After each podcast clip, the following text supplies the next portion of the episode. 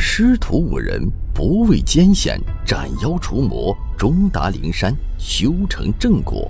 这是众所周知的《西游记》的故事。然而，这看似机缘巧合、顺理成章的故事背后，却是矛盾重重，有违常理。他是在传道，还是在弘佛？神秘的菩提祖师到底是谁？最后去了哪里？孙悟空上天庭，为什么非要走南天门？齐大圣、青牛精、黄眉怪、红孩儿、金鱼精、菩萨、神仙们，到底藏着什么不为人知的秘密？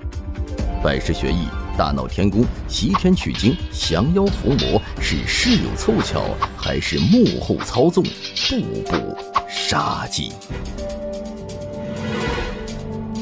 欢迎收听由喜马拉雅出品的文学作品《西游记的秘密》，作者志宁，演播东方不白，女生沧海乔木。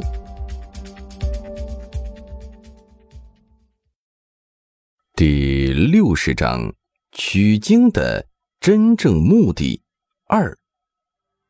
既然取的是经，目的对象是经书，那么就来看看书中有关真经的秘密。和历经十万八千里、费尽苦心取得的真经的有关问题。首先，修真之总经、坐佛之会门《摩诃般若波罗蜜多心经》，居然是一个世外清修的普通禅师传授给唐僧师徒的。